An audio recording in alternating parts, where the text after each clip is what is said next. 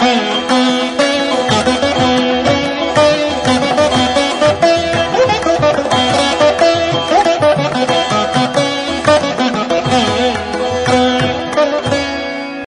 நீங்கள் கேட்டுக்கொண்டிருப்பது தமிழசேஃபம் உங்களோடு பேசிக் கொண்டிருப்பவர் உங்கள் அன்பின் முனைவர் ரத்னமாலா புரூஸ். நம்முடைய தமிழசேஃபமில் இனி நீங்கள் கேட்கலாம் பாரதி என்னும் தீப்பொறி.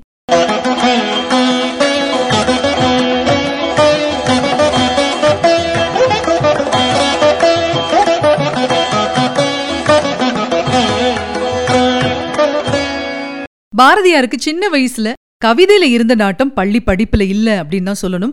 எப்பவும் எதுகை மோனிமாவே தான் அவர் பேசுவாரு. ஒரு தடவை பாத்தீங்கன்னா அவருடைய ஆசிரியர் அவர்கிட்ட பாரதி நீ நினைச்ச உடனே பாட்டெழுதும் பெரிய வரக்கவியாமே கால மேகமாமே எங்கே ஒரு கவிதை சொல்லு அப்படின்னு கேட்டதுக்கு மேகம் விரும்பி தானாக பொழியுமே தவிர அது மத்தவங்களோட உத்தரவுக்கெல்லாம் பொழியாது அப்படின்னு பதில் சொன்னாராம் ஆசிரியருக்கு என்ன பண்ணன்னு தெரியல.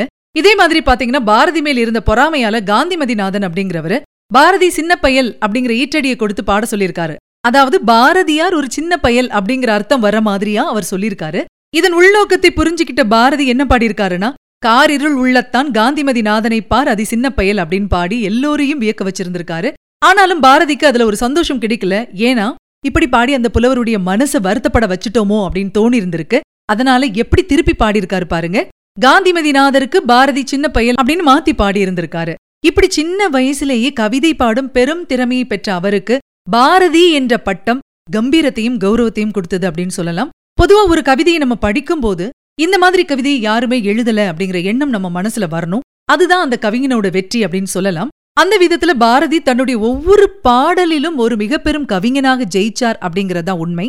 ஏன்னா அவருடைய ஒவ்வொரு கவிதையிலும் சொற்கள் புதிதாக இருக்கும் பொருள் புதிதாக இருக்கும் சுவை புதிதாக இருக்கும் வளம் புதிதாக இருக்கும். எந்த ஒரு குறைவும் இல்லாத கவிதைகள் தான் அவருடைய கவிதைகள். பதமா பக்குவமா சொல்லப்பட வேண்டிய பாட்டுல கூட புரட்சி விதைகளை விதைத்தவர் தான் பாரதியார். ஏன் அப்படி சொல்றோம் அப்படின்னா பாப்பா பாடல்ல கூட பாதகம் செய்பவரைக் கண்டால் பயம் கொள்ளலாகாது பாப்பா மோதி மிதித்து விடு பாப்பா அவர் முகத்தில் உமிழ்ந்து விடு பாப்பா அப்படின்னு சொல்லி புரட்சி கனலை மூட்டியவர் தான் பாரதியார். அதே மாதிரி பாத்தீங்கன்னா அக்கினி குஞ்சு அப்படிங்கிறது ரொம்ப ரொம்ப சின்ன விஷயம். அதாவது அது ஒரே ஒரு தீப்பொறி தான். ஆனா அதனுடைய மகத்தான சக்தி ஆங்கிலேய ஏகாதிபத்தியத்தை எரித்து சாம்பலாக்கும் சக்தி கொண்டது அப்படிங்கறதத்தான் அவர் புரிய வச்சாரு.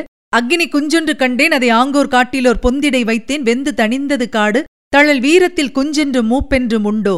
அப்படிங்கிற கவிதையை கொளுத்தி போட்டாரு அப்படின்னு தான் சொல்லணும். அதாவது அதன் மூலமா அவர் என்ன உணர்த்தினாரு அப்படின்னா அவருடைய கவிதை என்பது மிகச்சிறிய தீப்பொறிதான் ஆனா அது பத்திக்குச்சுன்னா ஆங்கிலேயர்களின் ராஜ்யம் என்பது பூஜ்யமாகிவிடும் அப்படிங்கறத தான் அவர் உணர்த்தினாரு. ஏதோ ஒரு சொல்ல எடுத்தோம் அதை கவிதையில போட்டோம் அப்படின்லாம் இருக்காது அவருடைய பாடல்கள். அவருடைய பாடல்களை கேட்கும் பொழுது ஒன்னு வீரம் வரும் தைரியம் வரும் அன்பு வரும் அநீதிகளை பார்த்து கோபம் வரும் அதையும் தாண்டினா பாத்தீங்கன்னா பக்தி வரும். உண்மைதான் இல்லைங்களா?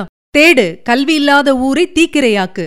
மாதர்தமை இழிவு செய்யும் மடமையை கொளுத்துவோம். இனி பொறுப்பதில்லை தம்பி எரித்தழல் கொண்டு வா கதிரை வைத்திழந்தான் அண்ணன் கையை எரித்திடுவோம். தனி ஒருவனுக்கு உணவிலையெனில் ஜெகத்தினை அழித்திடுவோம். இப்படி பாரதியின் ஒவ்வொரு கவிதையிலும் பாத்தீங்கன்னா தீப்பொறி பறக்கும். அவர் வீட்டுல பாத்தீங்கன்னா கடுமையான பஞ்சம். அரிசி வாங்குறதுக்கு கூட முடியாது. அதையும் மீறி அவருடைய மனைவி செல்லம்மா அரிசி வாங்கி வச்சிருந்தா அதை காக்கைகளுக்கும் குருவிகளுக்கும் கொடுத்துட்டு காக்கை குருவி எங்கள் ஜாதி அப்படின்னு பாடினவர் தாங்க இந்த பாரதி. பொதுவா பாத்தீங்கன்னா எழுத்துலகில் இருக்கக்கூடிய கவிஞர்களும் சரி எழுத்தாளர்களும் சரி சொல்லிய வண்ணம் நடப்பார்களா அப்படிங்கிற ஒரு சந்தேகம் இருக்கும். ஆனா பாரதி கிட்ட மட்டும் நம்ம பார்க்க முடியும். அவருடைய வார்த்தைகளுக்கும் அவருடைய வாழ்க்கைக்கும் எந்த ஒரு வித்தியாசமும் இருக்காது. அதாவது இடைவெளி என்பதே இருக்காது. என்ன பேசுறாரோ அதே மாதிரி வாழ்ந்தவர் தான் பாரதி. தன்னுடைய கொள்கைகளை எங்கேயுமே எதற்காகவும் யாருக்காகவும் விட்டுக் கொடுத்ததில்லை அந்த மகாகவிஞன். நம்முடைய நாட்டுக்கும் நம் நாட்டில் இருந்த இன வேறுபாடுகளுக்கும் பெண்ணடிமைக்கும் விடுதலைக்கும் வேண்டி பாரதியின் கவிதைகள் தீப்பொறிகளாக பறந்தன என்றால் அது மிக இல்லை அதே மாதிரி பாத்தீங்கன்னா பாரதியின் அகராதியில் பயம் என்ற வார்த்தையே இருக்காது. இதுக்கு ஒரு அழகான சம்பவம் உங்ககிட்ட சொல்லலாம். திருவனந்தபுரம் மிருகக்காட்சி சாலையில் சிங்கத்தின் அருகிலே போய் நீ காட்டுக்கு ராஜா நான் பாட்டுக்கு ராஜான்னு சொன்னவர் தான் பாரதியார். அதாவது என்ன சொன்னாரானா விலங்கரசனே கவியரசன் வந்திருக்கிறேன் அப்படின்னு சொல்லி சிங்கம் பக்கத்துல நின்னு போய் பேசியிருந்திருக்காரு பாரதியார். இந்த துணிச்சல் எத்தனை பேருக்கு தான் வந்துடும்? இந்த விஷயத்திலும் சரி திருவல்லிக்கேணி பார்த்தசாரதி கோயில் யானையிடம் சென்ற போதும் சரி பாரதியார் கிட்ட கொஞ்சம் கூட பயம் இல்ல.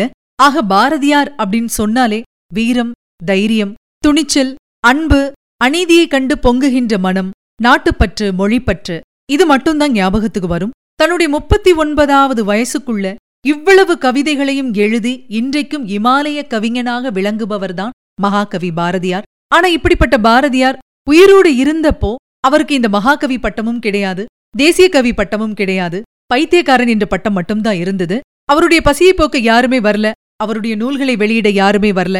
இறுதி வரைக்கும் அவருக்கு வறுமையும் கஷ்டமும் மட்டும்தான் மிச்சம் இருந்தது.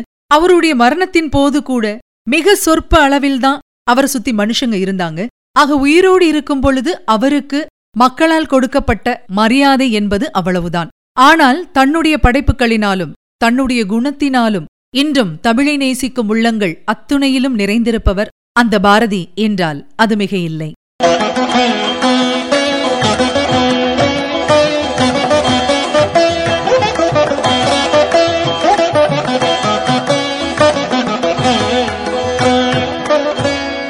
நேர்கள் இதுவரை கேட்டது பாரதி என்னும் தீப்பொறி. வழங்கியவர் உங்கள் அன்பின் முனைவர் ரத்னமாலா புரூஸ். தொடர்ந்து இணைந்திருங்கள் இது உங்கள் தமிழோசேஃபம் இது எட்டு திக்கும் எதிரொலிக்கட்டும்.